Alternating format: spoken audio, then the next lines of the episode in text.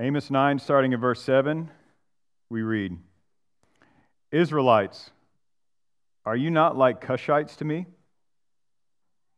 This is the Lord's declaration.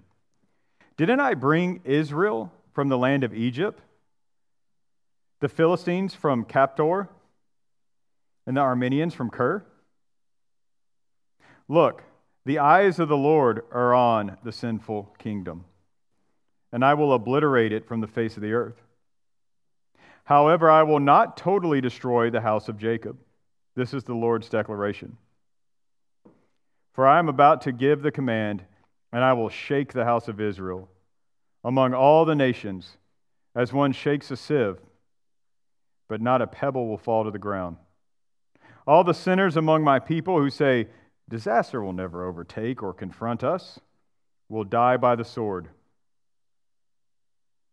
In that day, I will restore the falling shelter of David. I will repair its gaps, restore its ruins, and rebuild it as in the days of old, so that they may possess the remnant of Edom and all the nations that bear my name. This is the declaration of the Lord. He will do this. Look, the days are coming. This is the Lord's declaration when the plowman will overtake the reaper, and the one who treads grapes, the sower of seeds. The mountains will drip with sweet wine, and all the hills will flow with it. I will restore the fortunes of my people Israel. They will rebuild and occupy ruined cities, plant vineyards and drink their wine, make gardens and eat their produce. I will plant them on their land, and they will never again be uprooted from the land that I had given them. The Lord your God has spoken. This is the word of the Lord. Father, thank you for your word. God, thank you that we have your word encapsulated in sentence form that we might know you, that we might know what you are like, that we might know who we are and the problems with the world, and that we might know your love, and that your love is shown ultimately in this person and work of Jesus Christ. God, help us today as we think about these weighty doctrines. Make them clear to us. Help us to see your faithfulness. We pray this in Christ's name. Amen. You know, when we approach Thanksgiving, you often think of, of things that are comfortable. You think of things of home. Uh, you think of things you grew up with. And you know, for me, I, am from Haralson County, Georgia, in the foothills of Appalachian. When I was in high school, I had a buddy that had this joke, and I can't even remember everything about the joke, but I remember it was that they had to chain the Appalachian hillbillies up in heaven because they tried to go home on the weekends. And it was a silly joke, but I understand something of it being from that part of the country because those hills are never very far from your heart. And for me, it often starts with listening to four part gospel singing or maybe dulcimer music or the band, country band Alabama. And somewhere along the way, as I'm listening to this and thinking about home, I'll run across a song by the Judds that says, Grandpa, tell me about the good old days. And there's a line in it that I want us to think about today as we think about our text, in which it says, Is a promise really something people kept? Not just something they would say and then forget because as we think about this passage, it's a good line to remember because God is a God who keeps his promises. He is a good God. His steadfast love endures forever. And God's promises often come in covenant form. Uh, our kids are learning in their catechism. We'll ask them, What is a covenant? And they'll say, A covenant is agreement between one or two people. Marriage is a covenant, it is a covenant for life between one man and one woman for life. Church membership often comes with a covenant as the ethical counterpart to our biblical confession. We say, we believe these things from the Bible, therefore we will live like this and hold each other accountable. Cotton Mather, who was an American Puritan, I'm reading a book by him in my spare time, which isn't a lot, about the early formation of America. And he says that the pilgrims, before they left England, drew up a covenant we commit to one another. And today we're going to think about the Davidic covenant.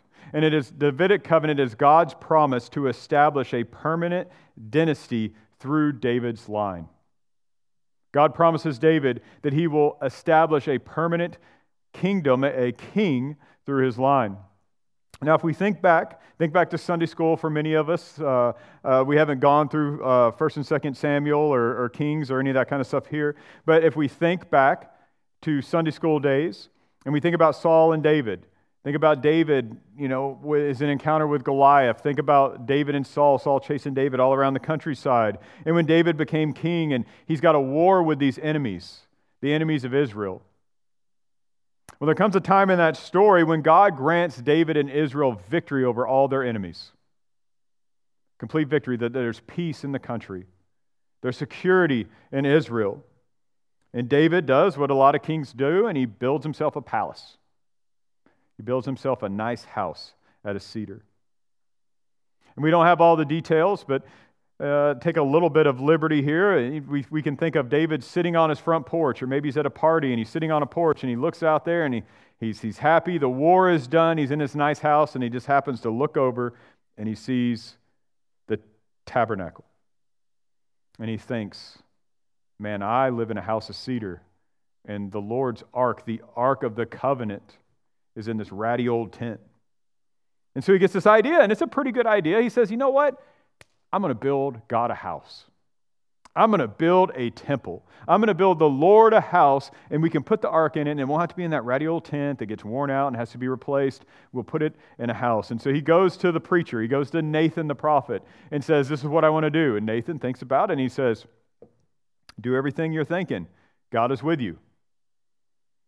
But then Nathan goes home, and the Lord comes to Nathan. And the Lord says to Nathan, did I ask David to build me a house? And all this time, and all this moving around, when you're following a pillar of fire, you're following a pillar of cloud, when I'm feeding you with manna, when I'm doing all of these things, I'm giving you very specific instructions on how to do the ark in the tabernacle. Did I ever tell you, build me a house? Never once.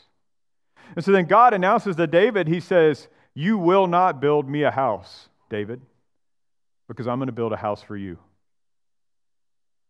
He announces that he will place one of David's ancestors on his throne forever, a spiritual house. God will appoint this king to be over his house and his kingdom forever. This is a promise that the eternal God gives David. The Davidic covenant this promise from God. And friends, this morning I want to lay before you as we look at this text that God keeps his promises. He will restore the house of David, and he will fulfill the promise he made to David. Now, we live in a world where few keep their promises. Maybe some of you are old enough to remember back when you could do something on a handshake and it would happen. Maybe you're old enough to remember when someone said they were going to be there, they would. But we live in a world of failed marriages and split churches, don't we?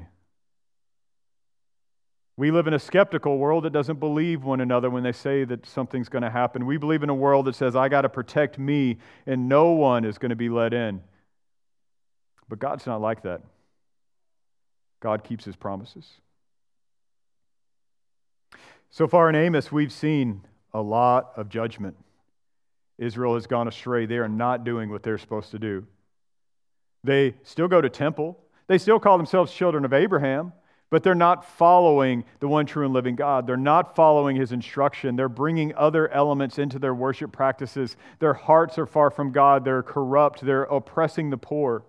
And God sends Amos, this sheep farmer and fig uh, farmer from the southern kingdom, from Tekoa, to go to the northern kingdom and to preach repentance to them, from the southern kingdom to the northern kingdom. And here we continue to see this announcement of judgment. Just let your eyes fall on the first four verses. He says, Israelites, are you not like Cushites to me? Cush is like Ethiopia, a different name, right? So he says, Aren't you like Ethiopians to me? Like you're not acting like my people. He said, Didn't I bring you out of the land of Egypt? And this is how you're acting? He says, Look at verse 8. Look, the eyes of the Lord God are on the sinful nation, and I will obliterate it from the face of the earth. However, I will not totally destroy the house of Jacob. Down in verse 9, he says, I'm about to give the command, and I will shake the house of Israel among all the nations as one shakes a sieve, but not one pebble will fall to the ground. All the sinners among my people who say, Disaster will never overtake or confront us, will die by the sword. Over and over and over as we read this chapter or this book, some of you were even uncomfortable with it. There's just judgment upon judgment for Israel's rebellion. We saw over and over that rebellion and sin bring judgment. Remember that one chapter where he says that's what happens. It's like an equation one plus one equals two. Sin and rebellion equal God's judgment because God is holy, He is a God of justice. He's a God who is righteous and punishes unrighteousness. Israel, they have corrupted what is good. They have turned righteousness to bitterness. They have lived selfish, indulgent lifestyles. And Amos warns them about their comfort. They, he says, Woe to you who are at ease in Zion, who are comfortable on the hill of Samaria. Woe to you who are living for yourself. And he, he calls out the cows of Bashan, right? The, the ancient Karens, we called them. These women who do not follow God's design for marriage and they're self indulgent and they lay around and tell their husbands, hey, bring me a drink. Then we see these men who can't wait till the feasts and the Sabbaths are over. They're just, they're anxious sitting in church because they want to go out and exploit someone. They want to go out and make some more money. They don't care about the things of God. And we read that their time is going to come in this passage, God says his eyes are on the sinful nation and he will destroy them. They will be shaken. Remember last week we saw it doesn't matter where you run, from the, the highest mountain to the bottom of the sea, God is there. And in verse 9, he says he will shake them as a sieve. The purpose of a sieve was to trap the stalks and the husks and the rocks and all the other junk that got in with the grain, to trap it in there until the grain could fall through. And God says, not one pebble, not one rebel, not one faker not one nominal Jew will get through.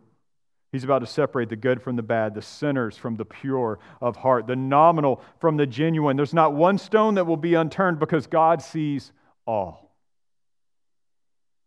The arrogant and confident will think they're okay, but they'll die by the sword. But a remnant will survive a seed for the future of Jacob. God will not just totally destroy the house of Jacob because he keeps his promises. And he's promised David what? That a king will come from him that will reign forever. God states that there's a coming a day when he will restore this fallen shelter of David. What does that mean? Well, we've already seen, right? He's going to build David a house. God will build David a house. And in Amos, we see that promise reaffirmed, and we see it affirmed in two ways. Two significant things God's going to do. And the first one is He's going to raise up this fallen booth, this shelter, this tent, depending on your translation, for David. Look with me at verse 11. In that day, I will restore the fallen shelter of David. I will repair its gaps, restore its ruins, and rebuild it as in the days of old. Israel is about to be conquered by Syria, Assyria. Like it's going to happen. You can look it up in history. It happens. They're about to be conquered. Like the think like the tanks on the, the battle line on the on the lines of the country. Like it's about to happen. They're about to roll over and invade. And the Davidic line had been on decline in Judah, and Israel is being unfaithful, and Judah will soon be likewise conquered by Babylon. And God is promising here, He says, a king and salvation will come through David. Now, there's a few passages I want us to look at. You don't have to turn there, but I want us to look at because they help fill out this. They help bring color to this doctrine. And the first one is in Genesis 17. Remember, God is talking to Abraham and Sarah, and he promises Abraham and Sarah that he would make them into nations and that kings would come from their line. And through them, God would bless the world. So we, we see here that God promises, and God keeps his promises, and he promises blessing and kings would come through Abraham's line. Then we get to Second Chronicles 7 or First Chronicles 17, and we see God will build a house for David. One of David's son will sit on this throne eternally, and God will be his father. And this king will be over God's house and God's kingdom forever. In Jeremiah 23 5 6, God says that he will raise up a righteous branch for David. He shall reign as king, and the king will rule with righteousness, and the people will dwell securely. In fact, he says, Jeremiah, Jeremiah states that the king will be called, The Lord is our righteousness. Just think about that from a Christian's perspective for a minute. The Lord is our righteousness. Next, Ezekiel 37. God says that my servant David will be king. My people will have one shepherd. My people will follow my ordinances. They will keep and obey my commands. I will make an everlasting covenant of peace with them, and my servant David will be their prince forever.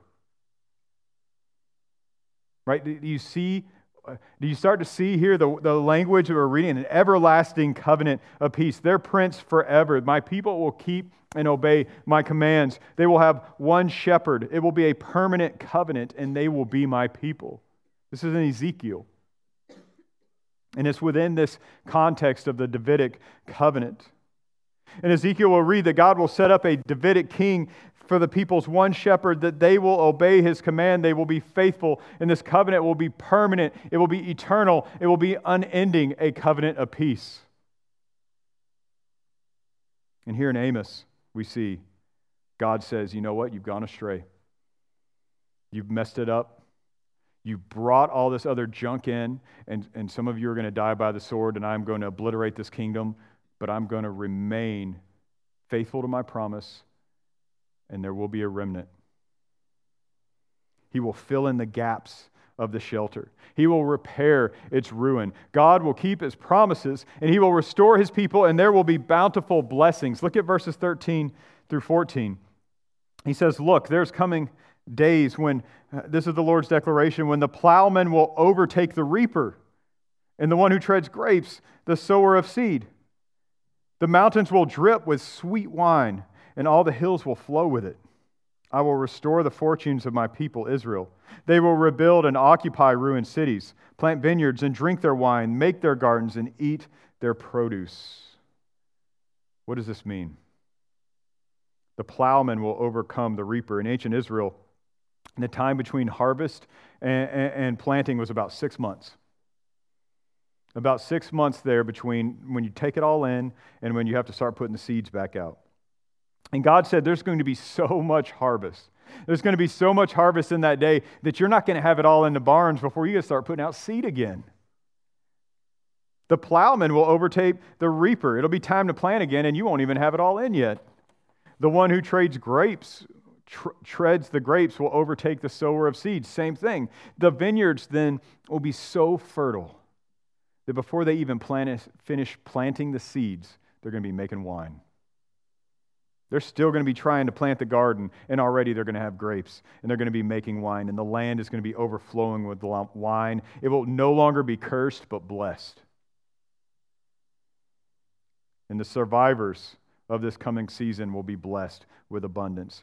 Verse 15, no longer uprooted. I will plant them in their land, and they will never again be uprooted from the land I have given them. The Lord your God has spoken. Stability, covenant promise no longer moved.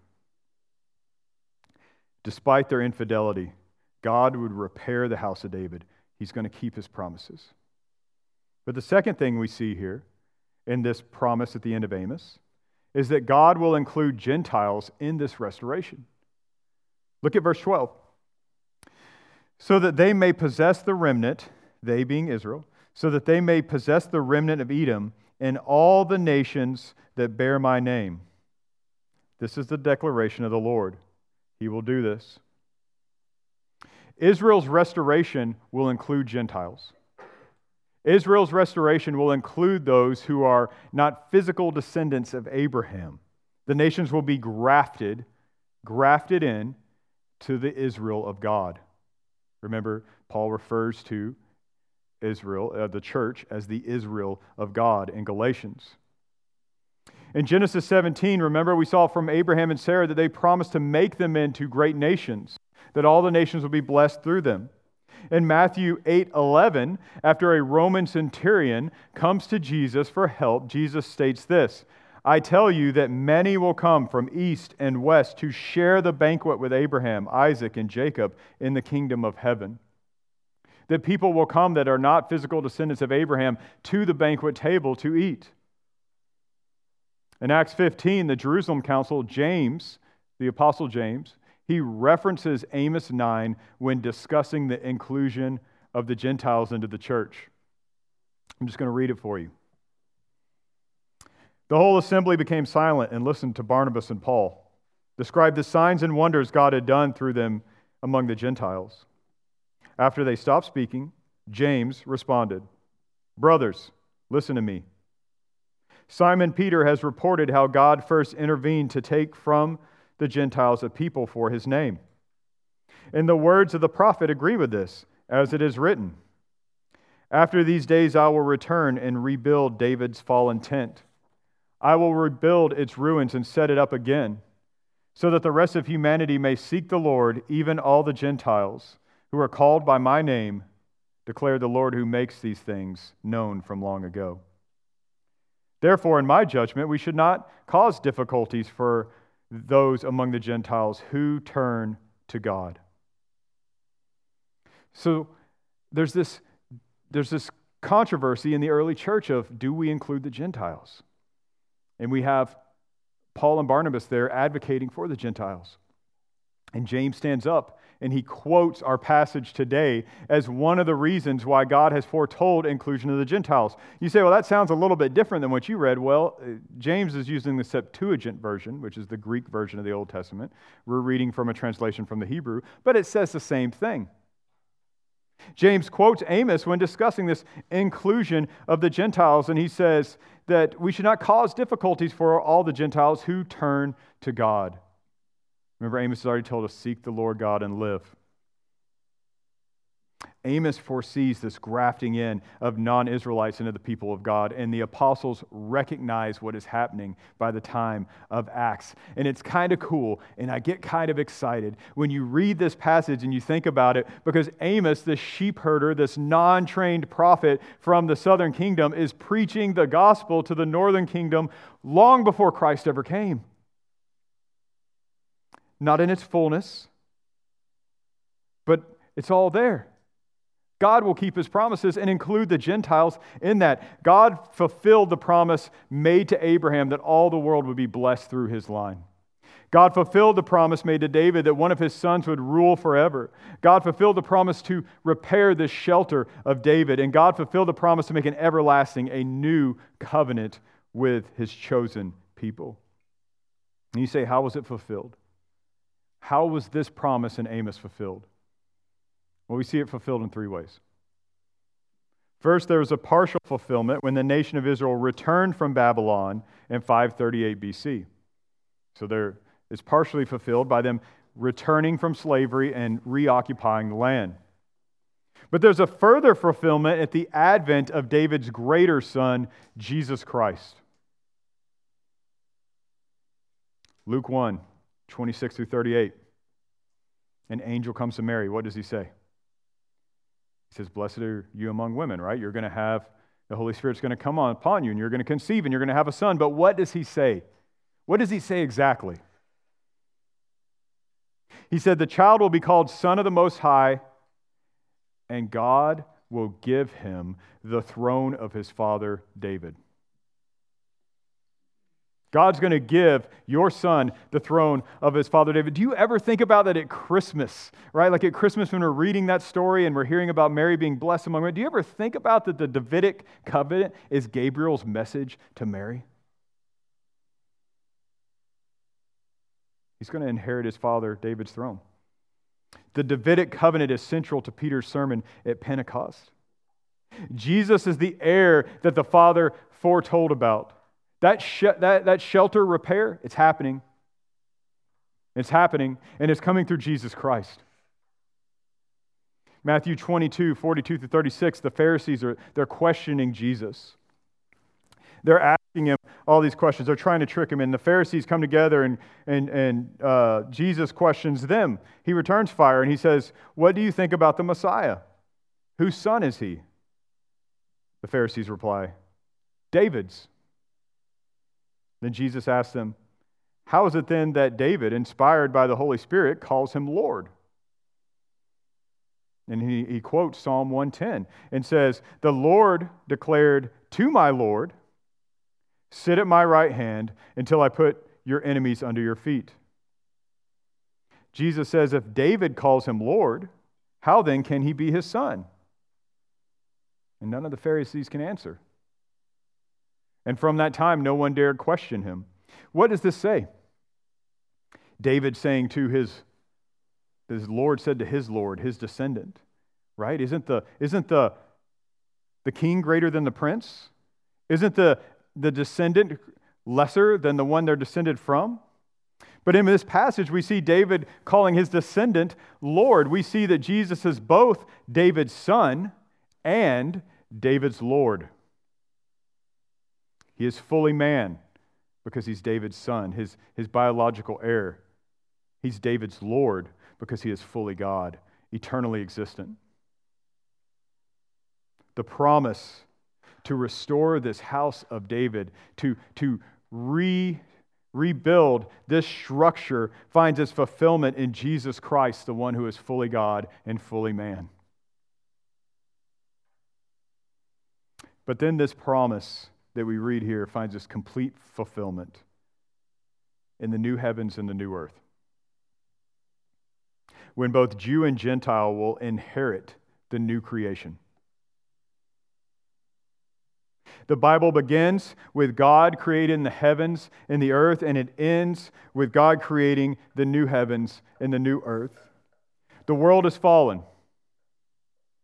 But God will restore and renew it. All of the elect will have new bodies that do not have the curse of sin, and they will dwell with Christ forever. And in that time, all that wine, all that harvest, all that plenty, all that perfection will be perfectly fulfilled as both Jew and Gentile, called and elect, dwell together in perfect harmony with Christ in the new heavens and the new earth. Friends, God keeps his promises his promise to Abraham, his promise to Moses, his promise to David, his promise of a new and everlasting covenant, and all of them find their perfect fulfillment in Jesus Christ. So, how should we live in light of this passage? How should we think about this passage as we prepare to enjoy fellowship among one another today and with our family this week? Well, friends, I have four things that we can give thanks for as we close the book of Amos. First, be thankful for the warning we find in Amos. Be thankful for the warning we find in Amos. In this book, we are reminded that God calls his people to covenantal faithfulness. Amos is a warning to anyone who thinks they are safe. Warren, uh, Amos is a, is a warning to anybody who is comfortable to evaluate their lives in light of what the Bible teaches. Remember, the problem with Israel is not that they didn't go to church, but that other things really occupied their heart. Right? The problem with Israel was not that they didn't claim to be the people of God, but they didn't do what God instructed. Why do you call me Lord, Lord, and do not do what I say? Jesus said. The New Testament warns us against nominal Christianity, Christianity in name only, putting on the Christian shirt and saying, I'm a Christian, yet living like the world. Christianity that does not obey God's commands. So we should be thankful when we read these passages, when we read these hard passages, for the warning they give us. Second, be thankful that God is a holy God. Some modern Christians don't like the message that confronts sin. They do not want to be confronted with a holy God.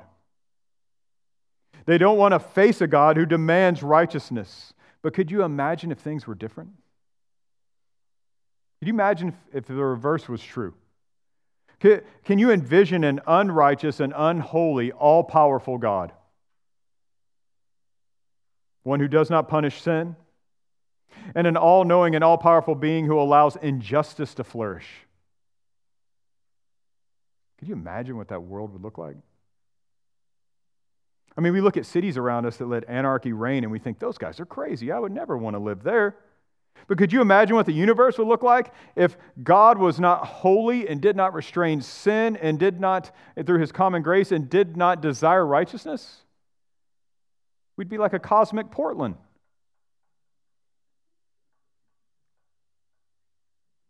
But rather than pulling away from books like Amos, rather than being confronted by our sin, rather than seeing God is holy and, and I don't want, we should turn into the swerve and we should look at these and we should thank God that we have a holy God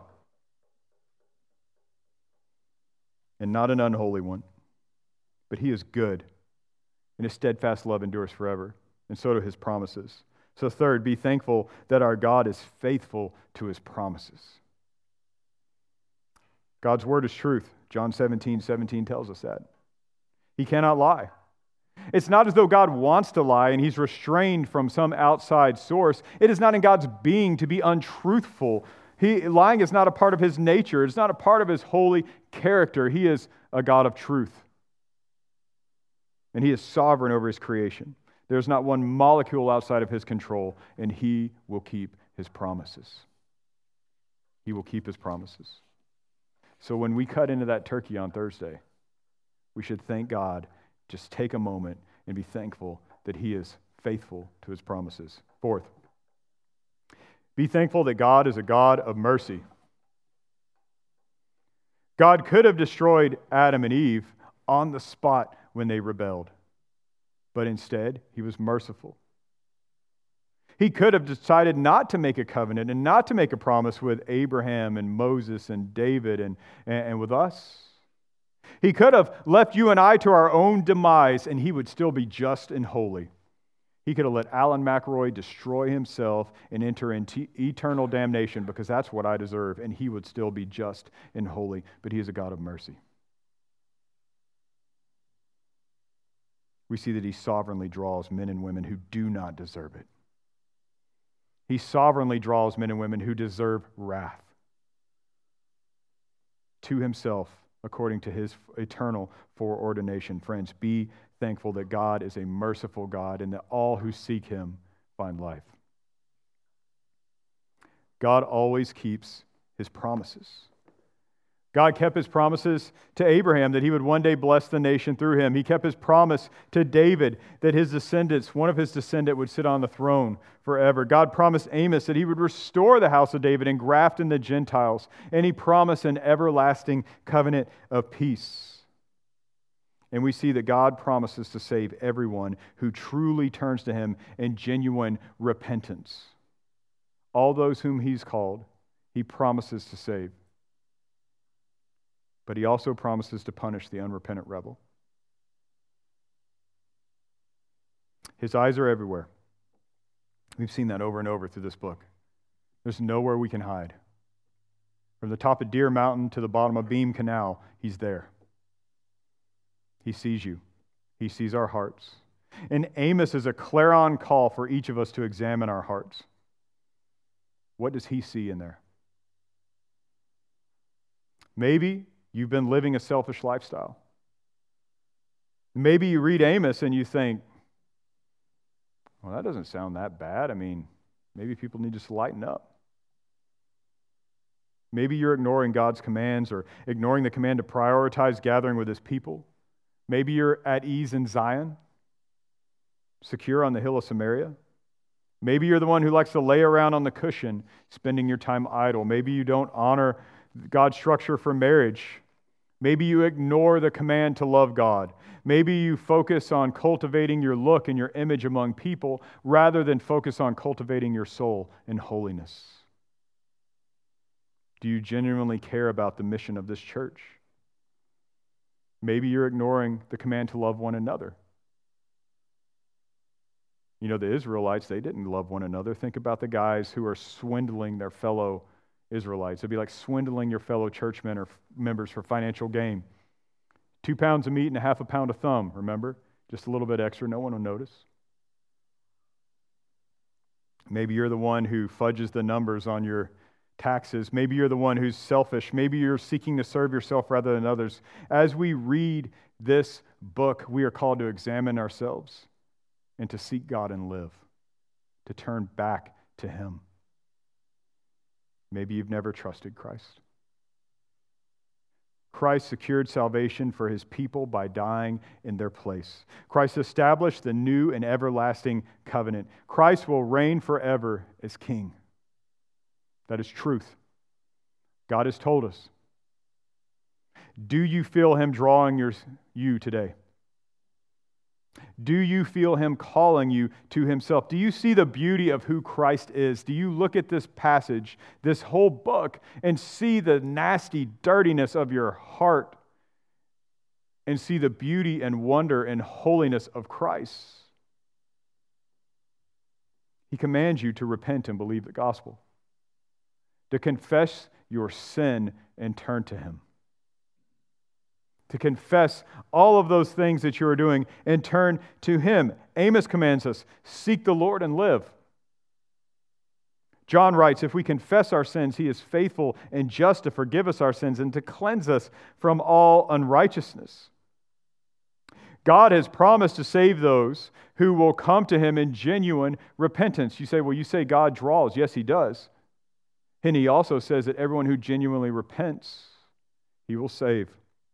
We've seen it in His Word. He keeps His promises, and those two are not against one another. Maybe you think, well, I've got too great a sin. I don't care. Paul says he was a murderer and a blasphemer. It doesn't matter what you've done. If the Lord is calling you, he can save. Paul calls himself the chief of sinners, and yet God saved him. And Romans 8 1 says that all of us who have sinned, if it is nailed to the cross, we bear it no more. It doesn't say that exactly. It says there's now no more condemnation for those who are in Christ Jesus. So, what sin can you hide? You're not hiding it from God. You may hide it from me. Confess it to God and be free of it. Turn to Him. Turn to a steadfast and loving, good God who promises to save sinners by the blood of His Son because He is faithful to keep His promises. God, you are good. God, your steadfast love is immovable and it endures forever. As we finish Amos, help us to live lives that are worthy of the gospel. As we contemplate Amos, God, help us to see the difference in true security and false security. Father, as we close this book, let us not be at ease in Zion, but found with our hand to the plow, faithfully serving you. All because of your unmerited love that we do not deserve. And we pray in Christ's name. Amen.